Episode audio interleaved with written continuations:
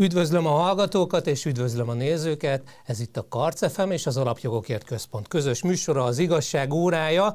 Témáink pedig békepárti nyilatkozat az ellenzék nem támogatta meglepő módon ezt a békepárti nyilatkozatot, és megnézzük, hogy hogy áll az ellenzék, mi van az ászvizsgálattal, mi van a guruló dollárokkal. Mai vendégeim Tóth Erik, az Alapjogokért Központ kutatási igazgatója. Szervusz, jó napot kívánok! Szervusz, köszöntök mindenkit! És Zira János, az Alapjogokért Központ elemzője. Szervusz, jó napot kívánok! Szervusztok, üdvözlöm a hallgatókat, nézőket is!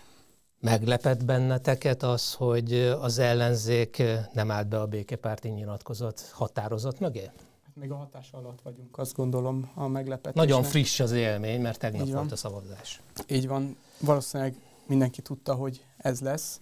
Nem fognak élni azzal a lehetőséggel, amelyet egyébként mondhatjuk azt, hogy a kormányoldal felkínált számukra, hogy egy olyan kérdésben, amelyben a választók táborokon átívelő egységben egy táb, mondhatjuk azt is, hogy egy táborban vannak a választók, a választók többsége... Az ellenzéki szavazók sem háborúpártiak. Nem, a nagy, tehát, tehát jelentős részük nem. A magyar választók jelentős többsége békepárti, és lehetőséget kaptak arra, hogy arra az útvonalra álljanak rá, arra a vágányra álljanak rá, amelyet a választók elvárnak tőlük, és ezzel nem éltek, de ez nem lep meg senkit, hiszen, hiszen ez már egy éve látszott. Tehát a, a háború kitörésekor látszott az, hogy, hogy a magyar emberek békét akarnak, nem akarnak fegyvereket küldeni, nem akarnak katonákat küldeni. A baloldal mégis ennek az ellenkezőjét képviselte, most már tudjuk, hogy miért, és nem változtattak az álláspontjukon a választási elsőprő választási vereség ellenére sem. Erik, szerinted miért nem változtatnak? Um, ugye az volt az előző kérdésed, hogy meglepődtünk-e. Én bizonyos értelemben egyébként igen, mégpedig azért, mert uh, van egy Albert Einstein nevéhez fűződő mondjuk úgy, hogy sokat használt, a magyar politikában nagyon sokat használt idézet, amely úgy szól, hogy ha mindig ugyanazt és ugyanazt teszed, de más eredményt vársz el ezektől a cselekedetektől, akkor lehet, hogy őrült vagy. Most sumázva ezt a véleményt, és azért mi több alkalommal beszélgettünk már, akár veled Tamás, akár veled János is arról, hogy azért minket bizonyos értelemben mégiscsak politikai értelemben foglalkoztat, az, hogy ugye hétfőn lesz, tehát két nap múlva az országgyűlési választások egyéves évfordulója, és hogy ebben az elmúlt egy évben miért nem sikerült ezen a háborúpárti állásponton változtatni. És valóban, ahogy itt beszéltetek róla, azért az egyértelmű, hogy a magyar közvélemény, békepárti álláspontja az rendkívül stabil. Úgy a kormánypárti, mint a kormányjal nem szimpatizáló szavazók túlnyomó jelentős többsége azt mondja, hogy szerinte a tárgyalófeleket, vagyis a háborúban álló feleket tárgyalóasztalhoz kéne ültetni, és ezt a konfliktust minél előbb tűzszünettel, majd pedig béke megállapodással kéne lezárni. És ugye egy évvel ezelőtt az eldöntötte az országgyűlési választás. A háború volt a legfontosabb téma, amit mondott a kormányoldal, azt, amit mond a mai napig, és amit a békepárti határozatban is összefoglaltak, csak hogy itt annyi változás azért történt, hogy a békepárti határozatban leírt pontok, azok már a nemzeti egyetértési pontokká is emelkedtek. Tehát ezekkel mindannyian egyetértenek. És én... Hát akkor lehetett volna egy politikai nemzeti minimum is ez a téma? Abszolút. Szerintem egyébként ez a társadalomban meg is van. Ugye itt, a, amiről most beszélgetünk, az az, hogy ez politikai értelemben az ellenzéki képviselők részéről miért nem lehet egy támogatandó, mondjuk úgy, hogy aktus. És a, amellett szerintem nem menjünk el szó nélkül, hogy mi a jelentősége egy ilyen határozatnak. Ugye a tisztelt ház Magyarország legfontosabb törvényhozó demokratikus szerve. Akkor, hogyha a parlament kimond egységesen egy ilyen határ, békepárti határozatban különböző véleményeket, például azt, hogy elítéli az orosz agressziót, például azt, hogy biztosítja, illetve elismeri Ukrajna önvédelemhez való jogát, például azt, hogy a brüsszeli szankciós politikát nem támogatja, és természetesen a fegyverszállításokat és minden a háború eszkalációja irány irányába ható cselekedetet elutasít, akkor ez egy nagyon fontos nemzetközi üzenetet is meg tud fogalmazni. De ehhez a nemzetközi és egyébként belpolitikai értelemben is értelmezhető üzenethez az ellenzéki pártok nem járultak hozzá. És miért nem járultak hozzá? Talán eljutunk a műsor végére ehhez a kérdéshez is, de itt csak egy apró, mondjuk úgy, hogy momentumot szeretnék felvázolni. Ugye ezt bizonyos értelemben azért tudni lehetett, mert Tordai Bencétől kezdve Bedő Dávidon át, Gyurcsány Ferencig és az összes ellenzéki párt képviselőig mindenki az elmúlt nagyjából 5-6 hónapban ugyanazokat a háborúpárti Ugyanaz. nyilatkozatokat Igen. tette. Ugye Tordai Pence úgy nyilatkozott nem olyan régen, hogy Szerinte épít lenne az ideje, hogy Magyarország fegyvereket szállítson Ukrajnának. Az említett momentumos politikus, aki, hogyha nem jut eszébe a kedves nézőknek, hallgatóknak, nem csodálom, nem, mert nem, nem, egy, nem, egy, nem egy karizmatikus, jól megjegyezhető politikusról van szó, Bedő Dávid, ő pedig azt mondta, hogy a Momentum azért nem támogatja, figyeljetek, a békepárti határozati javaslatot, mert abban szerepel a fegyverszállítások tilalma. Ja. Tehát uh, itt tartunk most jelen pillanatban, tehát ezért mondom, hogy én részben azért meglepődtem, mert uh, egyszerűen ezen a politikán, ha nem tudnak változtatni az ellenzéki pártok, az 2026-ra vonatkozóan is, az országgyűlési választásokra nézve is komoly következményekkel fog a számukra járni, és összességében a magyar nemzeti érdeket sem tudja ez jelen pillanatban támogatni. Tehát uh, mondjuk úgy, hogy dupla hibát követtek el stratégiai értelemben, és ez az az önsorsrontó politika, amiről azt hiszem az elmúlt 12 évben mi már eleget beszéltünk. Ez megmarad a választók fejében, ez a kormányzati háború ellenesség és az ellenzéki háború pártiság? Tehát ezek, ezek a súlyos dolgok. Abszolút, tehát, abszolút hogy... súlyos dolgok. Hát csak azért is, mert az emberek ezt rendkívül fontosnak tartják, ami nem, me, megint csak nem meglepő, hiszen, hiszen itt a fizikai biztonságukról is szó van. A nemzet egyik részét ö, konkrétan és közvetlenül érik a háború, háború fejleményei és szörnyűségei. Tehát a magyar nemzet mondhatjuk azt is, hogy ott vérzik a frontokon. De mindannyian érezzük, hogy ha bemegyünk a boltokba, a, ugye mi volt Brüsszel válasza a háborúra, a szankciók, egyébként ezt is elutasítja ez a határozat, és e, a, tehát a szankciókat is támogatja a baloldal, a magyar baloldal. Tehát ezeknek a hatásait az infláción keresztül mindenki érzi. És, és mégis fenntartják ezt az álláspontot, és egyébként, hogyha nem tudnánk a guruló dollárok botrányáról, akkor, akkor, akkor is meglepő lenne ez az egész.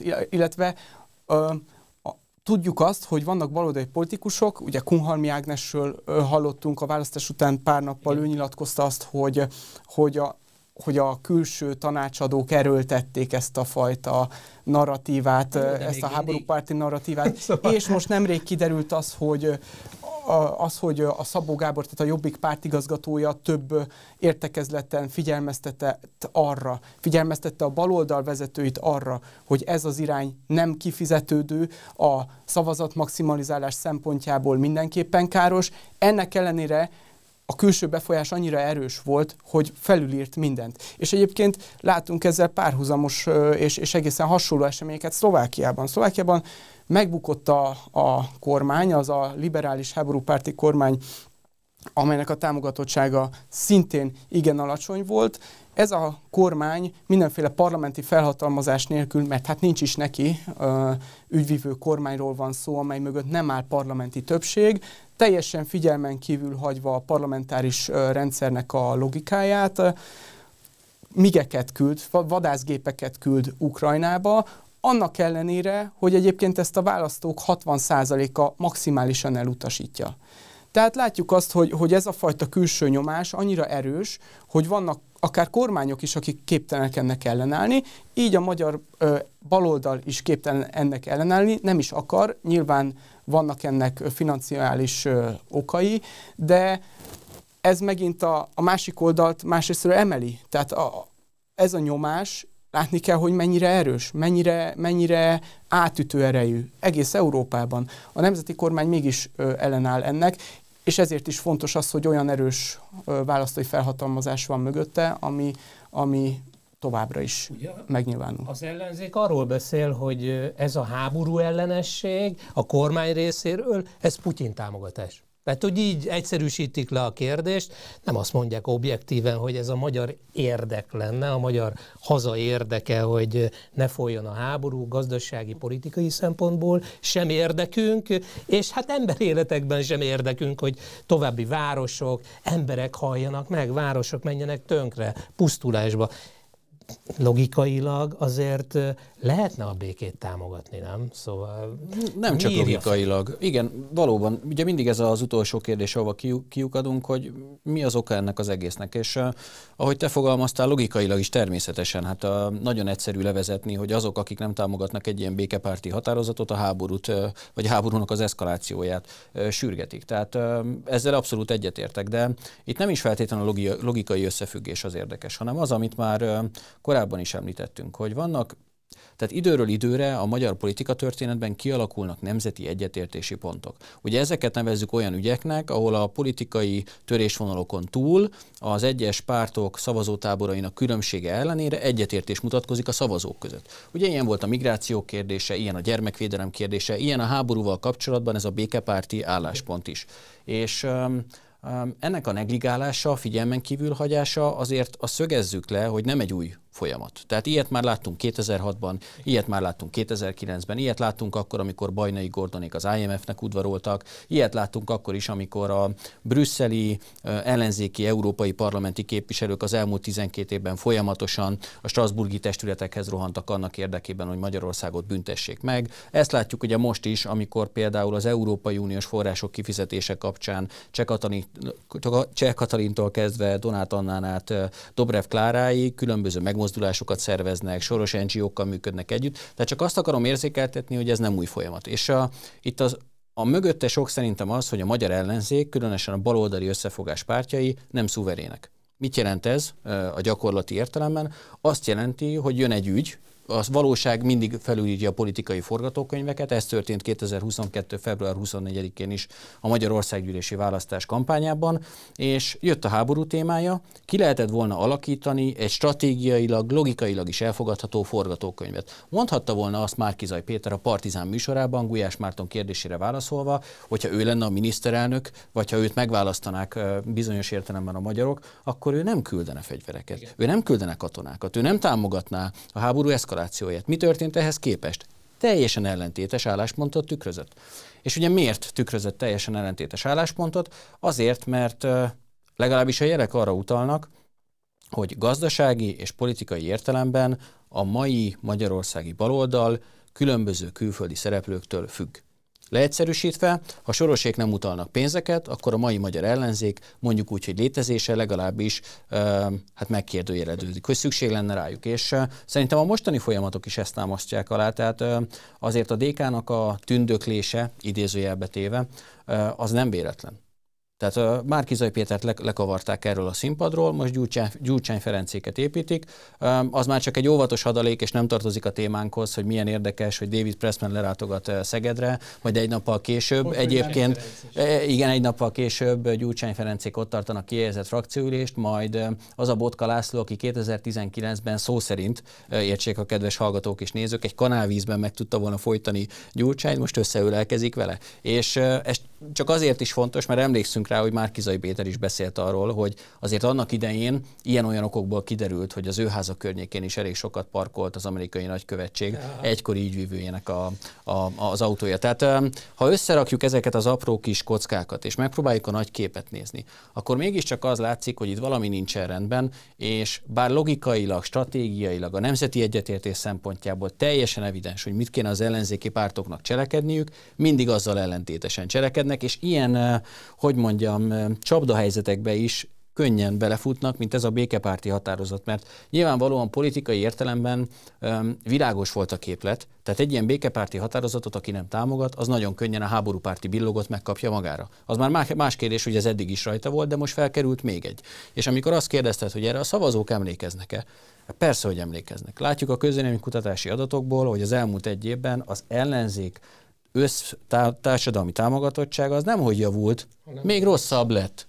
Márkizaj Péter számai rosszabbak, Gyurcsány Ferenc számai rosszabbak. És persze vannak ideiglenes győztesek, a DK-ról már beszéltem, de ha az egészet nézzük, az a tortaszeret, az szűkül, az egyre kisebb lesz, és ezt csak maguk között osztogatják. Ezért mondom azt, hogy hosszú távon ez biztos, hogy semmi jót nem jelent az ő számukra, de mondhatnám úgy is, hogy akik a kormánypártokat szeretnék még a következő egy évtizedben hatalmon látni, azok most örülhetnek, mert az ellenzék az egyre mélyebbre ássa magát.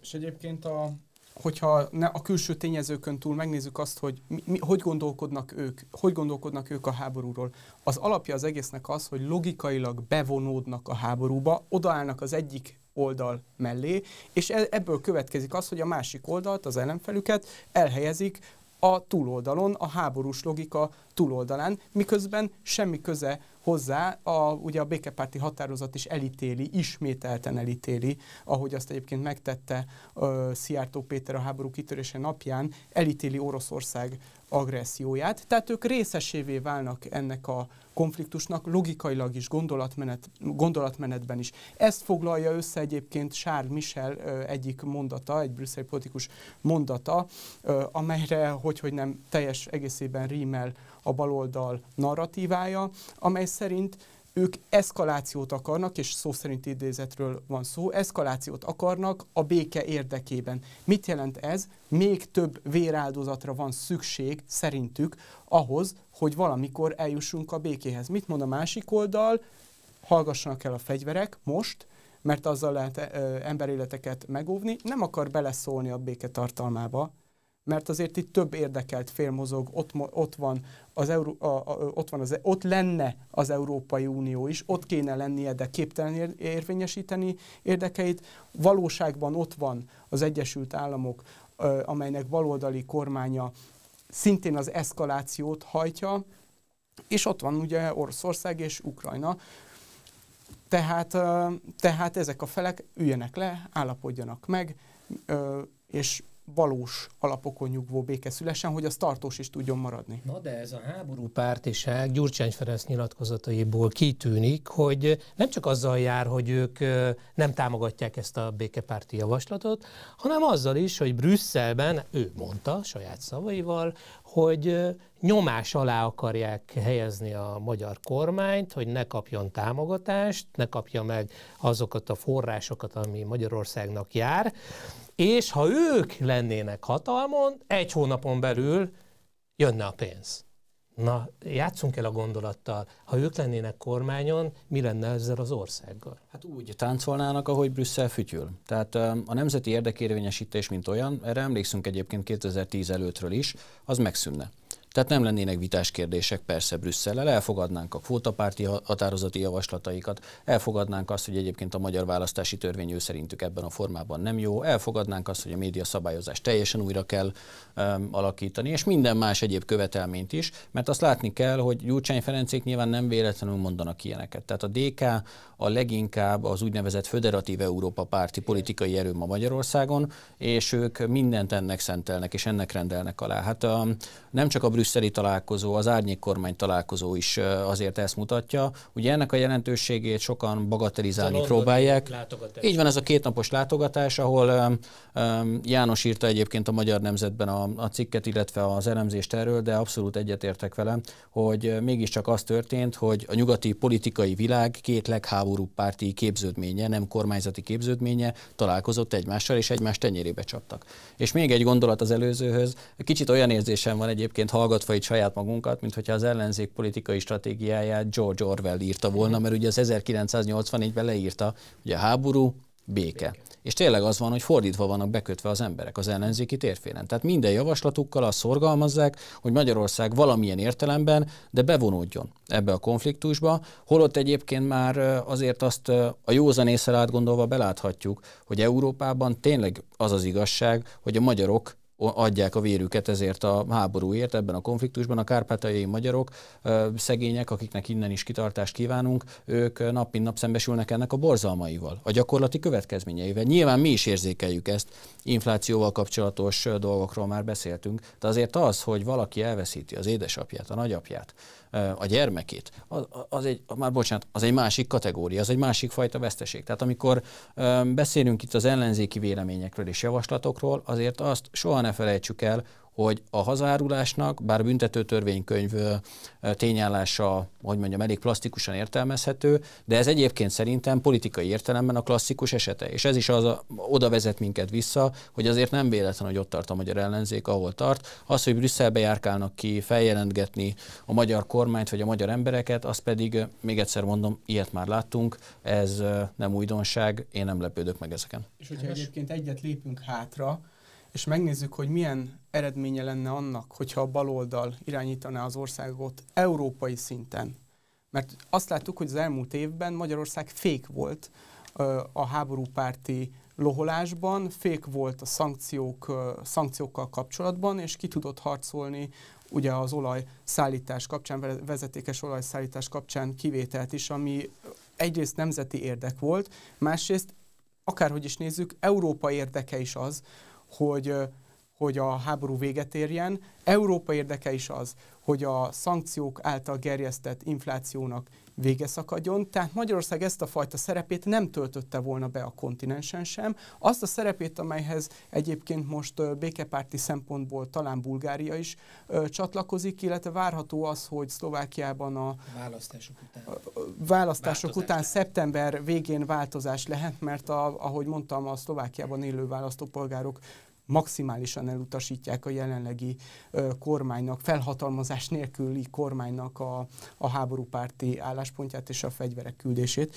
És egyébként, ö, hogyha azt akarjuk megmutatni, hogy, hogy, ö, hogy a baloldal mennyire a háború pártjánál, mennyire az eszkaláció pártjánál, a párbeszéd benyújtott egy módosító javaslatot ehhez a békepárti nyilatkozathoz. Ebben szerepel az, hogy fegyvereket kéne küldeni, eszközöket, nyilván haditechnikai eszközöket a szövetségeseknek megfelelő módon, tehát megint egy ilyen kül, külső gravitáció mutatkozik meg, és emellett az, az, annak ellenére, hogy elismerik, hogy a szankciók áldozatokat követelnek az európaiaktól, így a magyar emberektől is, elvárják ezt az áldozatot, mondván, hogy a szankciók jók és működnek.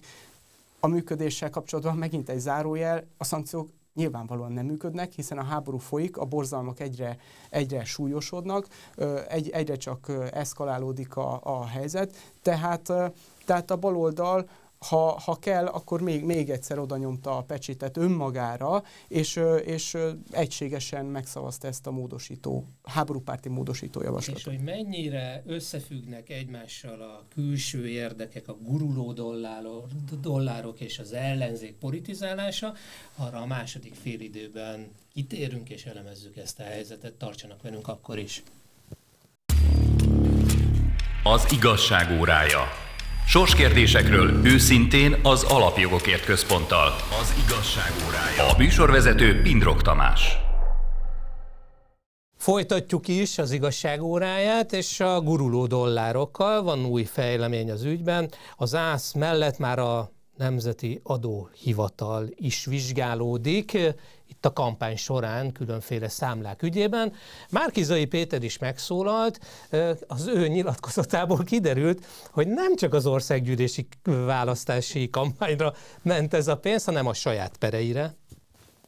Ügyes a Jászberényi időközi polgármester választásra. Ez egy új fejlemény, tehát önkormányzati választások, időközi önkormányzati választásokat is támogattak amerikai pénzekből, guruló dollárokból, meg valami konferencia, tanárok, lázadó tanárok. Hatóságok, semmi fontos, politikailag kis, nem. Kis, kis dolgok, ezek már nem. Hát mi van, kérdezi a, az átlag magyar. Mi van? János, tessék. hát, hogyha magát az egész ügyet nézzük, ugye Márkizai Péter elszólta magát tavaly augusztus végén. Elszólta? Hát szerintetek ez egy elszólás, vagy... Ez vagy, egy jó kérdés egyébként most már. Vagy az ellenzék a többi mm. pártal már akkor összeveszett, és direkt nyomta ezt, be ezt? Ezt majd, ezt majd szakpszichiáterek megvizsgálják. Ehhez a, ehhez a területhez kevésbé értünk, vagy én legalábbis kevésbé.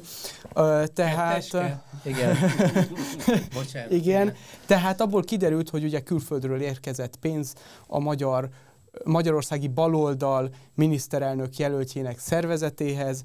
Amikor láttuk, hogy ez, ez mire ment, akkor nyilvánvaló volt, ugyan mondták azt, hogy ez egy kultúraváltó kampányra ment, aminek utána semmi köze nincsen az országgyűlési választáshoz és a, és a baloldali pártok kampányához. Tartalmilag egészen nyilvánvaló volt, hogy a jobboldal miniszterelnök jelöltjét támadták, a saját miniszterelnök jelöltjüket építették ezzel, a saját ügyeiket építették ezzel, tehát gyakorlatilag mondhatjuk azt is, hogy politikai, politológiai szemszögből egészen egyértelmű, hogy itt a baloldal kampánya ennek a támogatásáról volt szó. Aztán jöttek a titkos szolgálati vizsgálatok, amelyek nyilvánvalóvá tették azt is, még nyilvánvalóbbá tették azt, hogy ehhez a baloldalnak igen erősen köze volt tekintettel arra, hogy fényderült arra a tényre, hogy voltak olyan gazdasági társaságok, amelyek pénzhez jutottak, és hát tevékenyen részt vettek a baloldal kampányában, és ezek a, e, ezt onnan tudjuk, hogy ezek a szervezetek a baloldali pártoknak a kampánybeszámolóiban is megjelentek.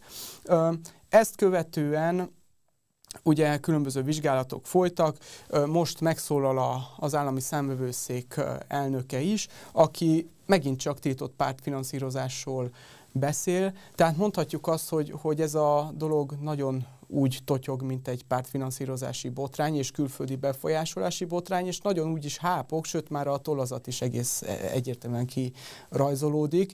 Tehát ez egy újabb, újabb lépés afelé, hogy ennek jogi következményei lehessenek, illetve jogilag is meg lehessen állapítani azt, hogy itt egy külföldi befolyásolásról van szó, és a pártfinanszírozási szabályok megszegéséről.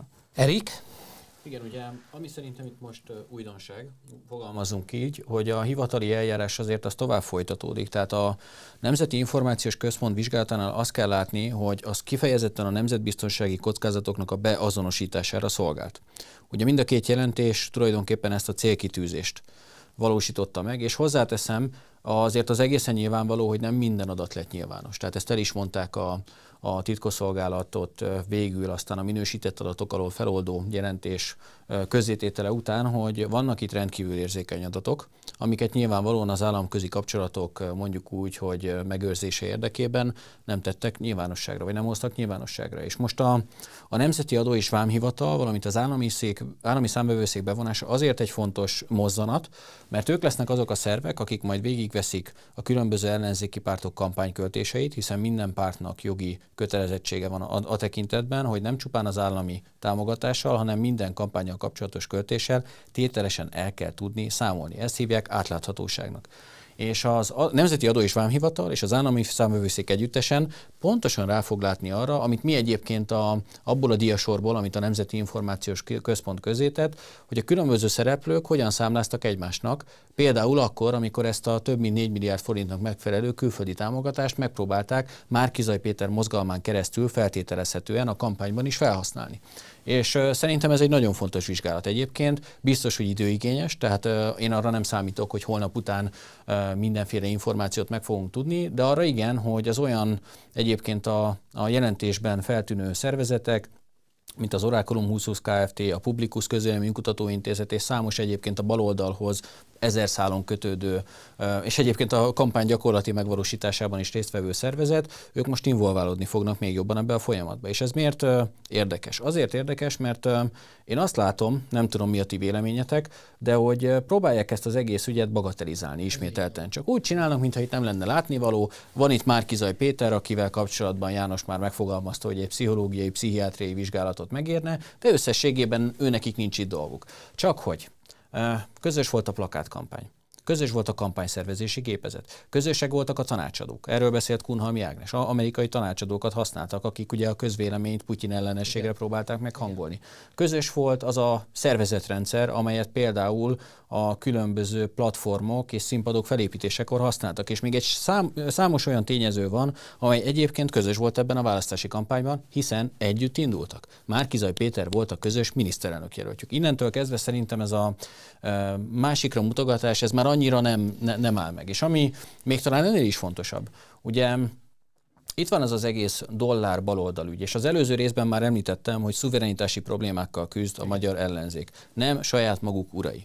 És szerintem ez látszik a mostani működésükből is, és amikor te azt kérdezted, hogy vajon Márkizaj Péter véletlenül kotyogta ki, vagy volt annyi politikai érzéke, hogy szándékosan dobta be ezt a követ az álló vízbe. Én most már hajlok arra egyébként, hogy, hogy ilyen értelemben volt ő neki érzéke, mert látta, hogy szorul körülötte a hurok, mindenki megpróbálja őt kijátszani, és az a mozgalom vagy pártocska, amelyik próbál jelen pillanatban megalakulni, az társadalmi támogatottsággal nem rendelkezik. És mindezt csak azért mondom, mert azért egy év múlva Magyarországon választások lesznek. Lesz egy európai parlament és lesz egy önkormányzati választás. Az ellenzéknek, legalábbis a balliberális térfélen el kell majd tudnia azt dönteni, hogy milyen formációban fog együttműködni. Most ugye nyilván az a valószínű, hogy az EP választáson külön indulnak, hiszen egy arányos listás választási rendszer vonatkozik az európai parlamenti választásokra, viszont az önkormányzati ö, helyeiket, ha meg szeretnék legalább részben tartani, akkor együtt kell működniük. Mert ahhoz kevés lesz egy 20%-os demokratikus koalíció, főleg, hogyha külön indulnak, hogy ezeket a helyeket megőrizzék. Meg és egymás, miért? egymás képviselőjelöltjeit is hogy, azért hogyne? kiszórnák így, mert Persze. hogyha, hogyha egymással szemben indulnak, annak nem sok értelme. Persze, van. és ugye azt is tudjuk, hogy talán mondjuk úgy, hogy nemzeti érdek az is, hogy ne induljanak együtt, mert látjuk, hogy ezek a koalíciók milyen gyorsan szétestek. Persze a fővárosban van egyfajta ilyen védés szövetség, de ez sem túl erős lábakon áll. Vidéken nagyon sok helyen, sok helyen volt probléma. És ugye nyilván ennek vannak gyakorlati következményei, és ez most nem tartozik az adásunk menetéhez, csak azt akarom érzékeltetni, hogy nem véletlen az, hogy megpróbálják ezeket a különböző politikai szereplőket egymásra mondjuk úgy, hogy tolni a különböző külföldi szereplők, mert mi az érdek, hogy ezek a pártok együtt induljanak. Mi a megvalósítási módszer? Hát az, hogy anyagi értelemben függővé teszik őket. Hogy tették anyagi értelemben függővé őket? Úgyhogy adtak nekik 4 milliárd forintot, 4 milliárd forintnak megfelelő külföldi támogatást, megpróbálták kiátszani a magyar mondjuk úgy, hogy jogrendszerben lévő kiskapukat, Márkizaj Péter ezzel minden interjúban elkérked, és egyébként még azt is megengedték maguknak, hogy ezeket a költéseket később jól lekövethető módon leszámlázzák. Tehát amikor a datadat az orákulummal együttműködött, vagy Márkizaj Péter... Így van, nyilván a bajnai féle datadat, meg egy csomó másik cég, tehát megengedték ezt is maguknak, tehát én azt látom, hogy még csak nem is voltak óvatosak. Uh-huh. Nem is figyeltek oda igazán. És szerintem ez a botrány, ez olyan mértékben rájuk ég, aminek a politikai következményei túlmutatnak a 24-es választáson, sőt, ha tippelnem kéne, még a 2026-os országgyűlési választásokon is valamilyen kontextusban fogunk ezekről beszélgetni. A 24-es önkormányzati meg uniós választás azért is fontos, főleg az önkormányzati része, de majd az uniósról is beszélünk, mert hogy ott láttuk már az előző önkormányzati választáson, az ellenzéki pártok nem pártlogó alapján indulnak, hanem alapítanak ilyen civil szervezetet, városépítő, nem tudom én milyen egyesületet, és a mögé bújva indulnak el. Na de ezek civil szervezetek a magyar jog szerint. Ugye a kormánypártok már jelezték, hogy változtatni fognak a szabályozáson. Hogy lehet ezen változtatni? Én a támogatások dimenziójában értem, anyagi támogatások, mert a Mindenki Magyarország a mozgalmat így támogatták az amerikaiak a baloldal, a progresszív Igen, baloldal. Itt egy, itt egy reaktív szabályozásról lenne szó, annak a szándékáról. Igen. Hasonlóan egyébként más bűnelkövetési formákhoz, ugye láttuk például a designer drogoknál, hogy hogy próbálja a, a büntető szabályozást lekövetni az újabb és újabb különböző szereket. Tehát reagálni próbál a kormányoldal arra, hogy egy ilyen civilnek mondott szervezeten keresztül csatornázták be a külföldi befolyást megtestesítő pénzeket, éppen ezért ugyanolyan szabályok vonatkoznának a, ezekre a szervezetekre, egyesületekre, mint amelyek a pártokra is vonatkoznak, és ugyanolyan következményekkel járna azoknak a megsértése. Tehát pártokká minősítenék ezeket az egyesületeket, ez egy járható út egy választási kampányban, vagy hogy kell ezt elképzelni? Ugye a, a, bocsánat, hogy közbevágok, ugye a pártok működéséről és gazdálkodásáról szóló törvény, mint ahogy azt a neve is rögzíti, valóban csak a pártok, idézőjelbe téve csak a pártok, mint politikai szervezeteknek a finanszírozási modelljeit próbálja meg a lehető legtisztában, legegyértelműbben megfogalmazni. Ezzel nincs is probléma. Ez jól működik. Tehát ö, annak köszönhető, hogy Magyarországon az elmúlt 10-12 évben a különböző politikai pártok, amelyek egyébként kiváló, ö, mondjuk úgy, hogy nemzetközi kapcsolatrendszerrel és mecénásokkal rendelkeznek, ők nem tudtak ilyen értelemben anyagi forrásokhoz jutni. Ami itt a probléma, vagy legalábbis most problémának tűnik, az az, hogy valóban, ahogy említed, a Mindenki Magyarország a mozgalom az ugye mint egyesület kapta meg ezeket a forrásokat, és az a kérdés, hogy ő mint egyesület, ha továbbított forrásokat kampánycélokra, akkor az minek minősül? Kampánytámogatásnak, kampányfinanszírozásnak vagy sem? És szerintem a józan ész, meg a logikus gondolkodás azt mondatja, hogy az onnantól kezdve nem egy civil kezdeményezés, Igen. hogyha ellenzéki pártoknak a választáson elinduló, vagy közös listát állító ellenzéki pártoknak a kampánytevékenységét finanszírozzák. Tehát a cél az valami ilyesmi, hogy ez a jogi értelemben milyen módosítást fog majd magával mondni, miután én nem vagyok jogász, nem is foglalnék ebben a kérdésben állást, de az biztos, hogy ezeknek a szervezeteknek a fogalmi keretrendszerét, azt teljesen újra fogják értelmezni, pontosan azért, mert kell valami garancia arra, hogy külföldi szervezetek ne tudjanak beavatkozni a magyar választásokba, és ne tudják a magyar választásoknak a tisztaságát, a magyar választási rendszerbe vetett demokratikus hitet lerombolni. Van még néhány percünk, és hogyha már az uniós választás szóba került, egyetlen párt, a Demokratikus Koalíció már megnevezte a három, első három jelöltjét a, a választásokra. Miért? Hát még nagyon messzire vagyunk. Szerintetek? Hát ez is egy, egyfajta nyomásgyakorlás, illetve erő demonstráció a többi baloldali pártra nézve, hiszen ugyanitt Erik leszólt a Mindenki Magyarországa a mozgalom pártá alakuló szervezetének a támogatottságát. Nem azt a lendületet, mint ami... Nem leszóltam, így van. Meg, Látom azt, hogy annyira szeretnének itt, itt szeretném jelezni, hogy egy nagyon komoly szervezettel, a Magyar Szocialista Párttal gyakorlatilag egyenlő a támogatottságuk, úgy az, egyébként a... Most te emeled őket, vagy lefelé Igen, vissza, most, most nem tudjuk el. Relatív. Igen. Tehát, tehát ezek a, a lényeg az, hogy ezek a szervezetek ott vannak a halálsoron, a, a Demokratikus Koalíció Gyurcsány Ferenc pártja régóta kínál az ő politikusaiknak lehetőséget, a személyes politikai karrier megtartásának a lehetőségét, és hát ugye három főt neveztek meg, ki tudja, hogy hány lista lesz, milyen formában próbálnak majd ezek a szervezetek akár együttműködni a túlélés érdekében, de ennek már azt hiszem, hogy egy nagyon keserű szájíze van az ő részükre. Nézd Tamás, szerintem most itt lehet, hogy sokan meg fognak lepődni, de a DK és Gyurcsány Ferenc ezt jól csinálja. Jól csinálják, mert leuralják teljesen az ellenzéki térfelet. Ez ilyen kamarilla politizálás, nem? Tehát, hogy ebben, ebben, amikor kormányon volt, akkor sem volt baj, a teljesítménnyel nem, volt baj. Nem volt, nem volt probléma, és, és 2011. október 23-a óta, amióta a demokratikus koalíciót létrehozza, mit csinál Gyurcsány Ferenc? Semmi más, csak a többi ellenzéki pártot gyengíti, nyilván a saját maga javára. Hát a, én még emlékszem rá, gyakran fölidézem egyébként ilyen beszélgetésekben, hogy 2014-ben egy akkori balliberális portálnak írt véleménycikkében úgy fogalmaz, hogy az optimális vilá, ö, ö, végcél az világos. Egy egységes demokrata pártot kell létrehozni az ellenzéki térfélen. Ez a gyurcsány terv. Ezen lehet mosolyogni, ezt lehet kérdőjel, vagy mondjuk úgy, hogy kérdőre vonni, engem propagandistának nevezni, mert ezt mondom, ez a valóság. Tehát azt látjuk, hogy az MSP, a Momentum, az LMP, a Párbeszéd, a Jobbik azért tart ma ott, ahol, azért nem tudnak növekedni, azért nem tudnak új szavazókat behozni, mert a DK elvonja előlük a levegőt. Mindenkit, nem csak a szervezetrendszerüket, nem csak a politikusaikat, mindenkit. És uh, szerintem ez a stratégia, hogy ilyen korán bejelentik a, neve, a neveket, két dolgot mutat. Először is stabilitást. A DK már most tudja, hogy egy év múlva mi lesz az ő politikai célkitűzése, kik lesznek a listáján azok a nevek, akik biztos, hogy elindulnak.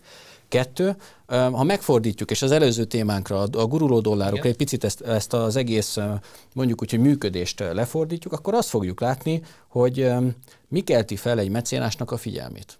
Hát az, hogyha valami stabil, Ugye? Valami van működik. van víziója. Így van.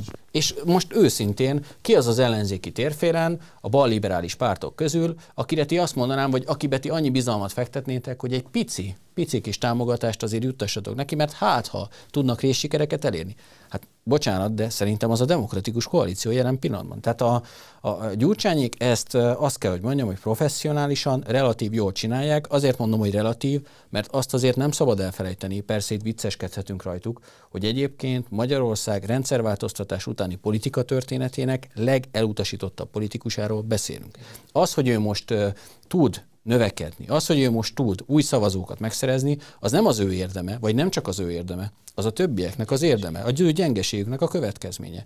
És ilyen szempontból nyilván ez egy stratégiai dilemma, mert van az az üvegplafon, amit a DK nem fog tudni átütni. Ugye 2018-ban a Jobbik tartott ott, ahol most a DK a közvéleménykutatások szerint, hogy ilyen 15 kötőjel 20% közötti eredményeket ért volna el, de tovább nem tudtak növekedni, és ezt a torta szeretet, amiről már beszéltem, hogy azért szépen lassan zsugorodik, szeretelgetik újra egymás között, és most úgy látszik, hogy a DK a legnagyobb torta szeret, magyarán a DK domináns ellenzéki politikai erő.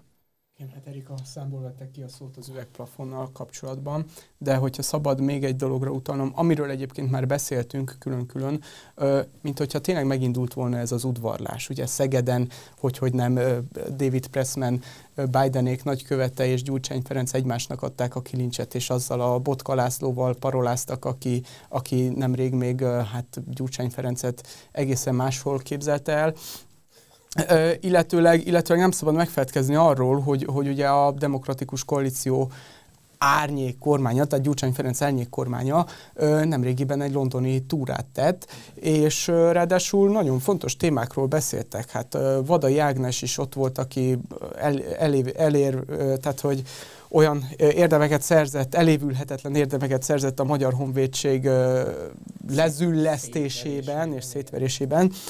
Ő is ott volt, mint a, mint a honvédelmi minisztere ennek a gyurcsányféle árnyékkormánynak, és olyan személyekkel tárgyalt, akik, akik egyébként valós reményekkel rendelkeznek arra nézve, hogy hamarosan, hamarosan Nagy-Britanniában átveszik a kormányrudat.